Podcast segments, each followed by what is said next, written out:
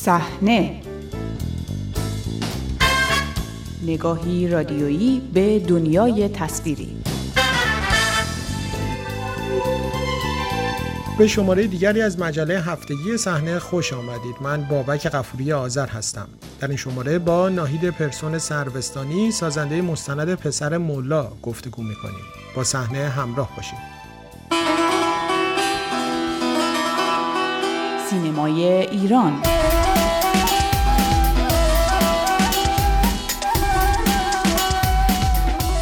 به تازگی مستند پسر ملا درباره روح الله زم روزنامه‌نگاری که سال 1399 در ایران اعدام شد در چند سینمای کشور سوئد به نمایش درآمده است. این تازه ترین فیلم ناهید پرسون سروستانی مستندساز ایرانی تبار مقیم سوئد است. خانم سروستانی پیش از این با ساخت مستندهایی چون چهار زن و یک مرد انقلاب دزدیده شده من ملکه و من و صدایم باش در جشنواره‌های بین المللی مختلف حضور داشته و برنده جوایزی هم شده است. تمام این فیلم ها مزامینی سیاسی و اجتماعی درباره تحولات تاریخ معاصر ایران دارند او در تازه ترین فیلمش به ثبت ماهای پایانی زندگی روح الله زم روزنامه‌نگار ایرانی از طریق همراهی با او و خانوادهش پرداخته و توانسته لحظات کم نظیر و دیدنی را ثبت کند. به من هم کسی نزدیک میشه خطر دور برش. می‌تونم هر هر ثانیه بابا ما دست بدم.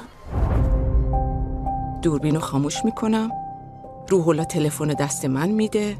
دوستش میگه ناهید خانم نگران نباشید وقتی روح الله رو سه چهار ماه دیگه کشتن فیلمت خیلی معروف میشه. روح الله قه میخنده. ولی من خندم نمی‌گیره. دوستش میگه مبارزه هزینه داره خانم ناهید. با خانم سروستانی درباره مستند پسر ملا گفتگو کردم. خانم سروستانی این علت علاقه شما به روزنامه نگاران ایرانی در این سالهای اخیر چه هست؟ این دومین مستندی هست که به طور متوالی می‌بینیم که یک روزنامه نگار ایرانی موضوع ساخت مستند شده برای شما دلیلش اینه که خب جایی که زندگی می‌کنم در سوئد میدیای سوئد زیاد در مورد ایران صحبتی نمیشه. یعنی هیچ خبری خبری که ماها می‌دونیم یعنی واقعیت رو نشون نمیده. درست خیلی وقتا میشه که ما می‌بینیم اخباره جمهوری اسلامی رو کپی می‌کنن و به خورد مردم اینجا میدن. با وجود اینکه ما باشون هم برخورد می‌کنیم ولی مسئلهشون نیست دقدقهشون نیست. به خاطر هم من بیشتر اون زمان فکر کنم اواخر 2018 بود که که من زیاد به رسانه های ایرانی توجه می کردم و وقتی که به سه نفر از اینا برخورد کردم که مسیح علی نجات، علی جوان مردی و روح زن بود و می دیدم که چقدر صدای مردم واقعا هستن و ولی خب روح فرق می کرد با اونای دیگه. به خاطر اینکه روح یه اخبارایی به اینجا به سوئدی میگیم که لخت و اوریان تحویل مردم می‌داد. چیزایی بود که ماها نمی‌دونستیم اتفاقایی بود که می‌خواست بیفته که ما خبر نداشتیم این توی آمد نیوز میذاشت. بعد برای من خیلی این موضوع جالب بود که از کجا می‌تونه چه جوری آخه.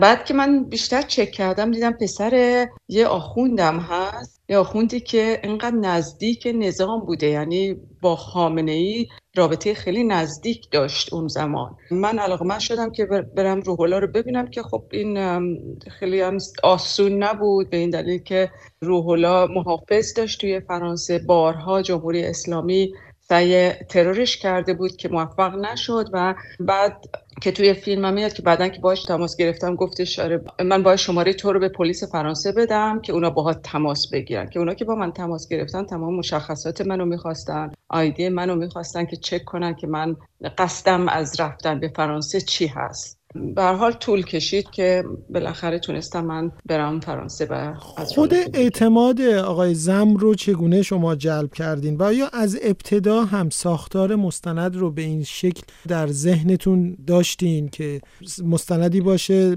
بیشتر برای ثبت واقعیت و همراهی با شخصیت اصلی و ثبت برهی از زمان زندگی یک شخصیت. خب من که نمی‌دونستم که روح الله زم و گروگان می‌گیرن و بعد اعدام می‌کنن. از اول قصدم این بود که استفاده که مثلا از روح الله من روح زم می‌خواستم بکنم اون زمان یا که از مسیح علی نجات یا علی جوانمردی این بود که از طریق اینا وضعیت ایران رو نشون بدم. که خب وقتی که رفتم توی زندگی روح دیدم بی فراتر از این چیزا هست. یعنی افشاگری که می کردم بوده پولشویی رژیم و کنتکت های تماسایی که از ایران بهش می‌شد چیزایی بود که من تا حالا ندیده بودم و چجوری اعتمادش رو جلب کردم؟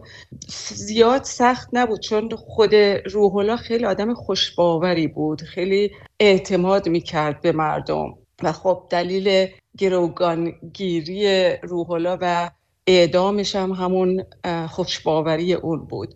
و خب وقتی می‌دونست که من چه فیلم های قبلا ساختم با کمال میل قبول کرد که من ازش فیلم بگیرم. ولی خب موضوع اعتماد تو تمام این مدتی که پروسه که من داشتم فیلم می‌گرفتم بی اعتمادی نه اعتماد. توی هم وجود من بود همی که اون کسایی که من ازشون فیلم می‌گرفتم. یعنی نه من به اونا درست اعتماد می‌کردم نه اونا به من اعتماد می‌کردن. و واقعا این چیزی هست که جمهوری اسلامی تا حالا موفق شده بین ماها اختلاف بندازه یا که تخریب شخصیت بکنه. همون کاری که با روح‌الله زم کردن دیگه یعنی اون فیلم مستند ایستگاه پایانی دروغ که از روح ساختن یعنی بر علیه روح ساختن تمام اپوزیسیون کسایی که روح رو باور داشتند دیگه باهاش هیچ تماسی نداشتم و واقعا روح‌الله منزوی شد. یعنی من انقدر تلفن به من می‌شد انقدر ایمیل زده می‌شد که این کارو نکن چون این خودش مهره جمهوری اسلام هست. و خب بعضی وقتا تاثیر می‌ذاره به خصوص بعد از مستند اسکای پایانی دروغ. من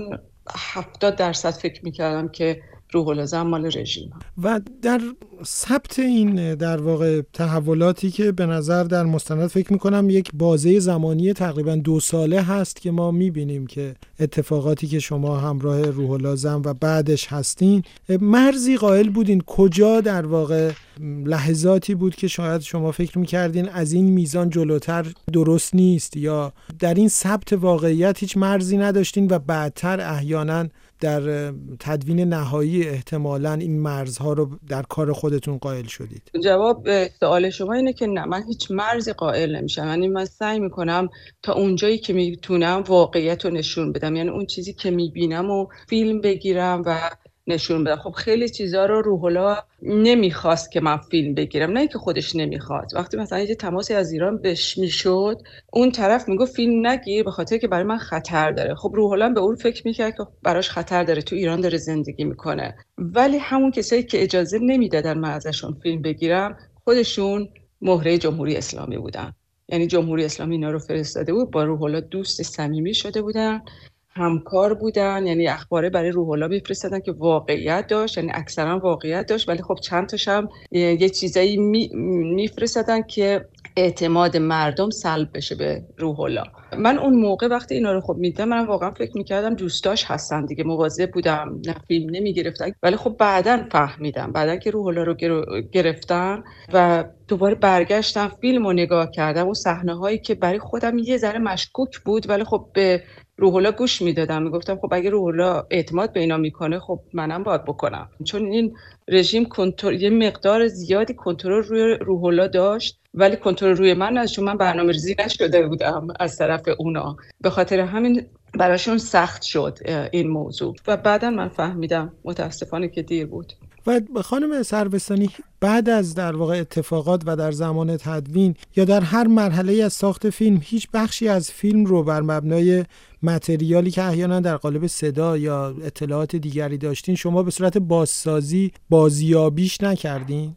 اصلا من تمام خب خیلی چیزاشو مال آرشیو بود استفاده کردم. از آرشیو حتی صدا سیما استفاده کردم. وقتی که یه فیلم از روح الله در... یعنی یه سریال درست کرده بودن در مورد دو تا قسمتش در مورد گروگانگیری روح الله بود. که اون توی فیلم استفاده می‌کنم. اینا رو استفاده کنم ولی باسازی اصلا نداریم نه. و بخش دیگر قابل توجه مستند نوع رابطه ای هست که شما در جریان ساخت مستند با پدر روح الله زن پیدا می‌کنید که همونطور که اشاره کردین از افراد رد بالا در ساختارهای مدیریتی حکومت جمهوری اسلامی بود. جلب اعتماد ایشون چگونه بود و اصولا نوع روی کردی که خودتون در بیان روایت محمد علی زم هم در مستند داشتین چگونه بود در ذهنتون؟ آیا از ابتدا فکر می‌کردید که ایشون هم وارد مستند شما بشه؟ اوایل که نه. وقتی خونه روح الله بودم از روح الله فیلم می‌گرفتم یک بار پدرش زنگ زد. ولی خب یعنی اونقدر من مهم نمی‌دیدم اون موقع. فکر می‌کردم خب من می‌خوام باز از روح الله فیلم بگیرم. می‌خوام ادامه بدم فیلم بگیرم.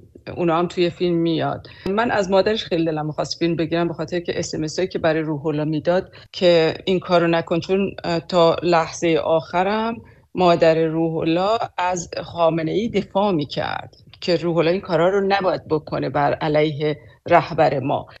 ولی خب پدرش بعد از که روح الله رو گروگان گرفتن من باش تماس گرفتم.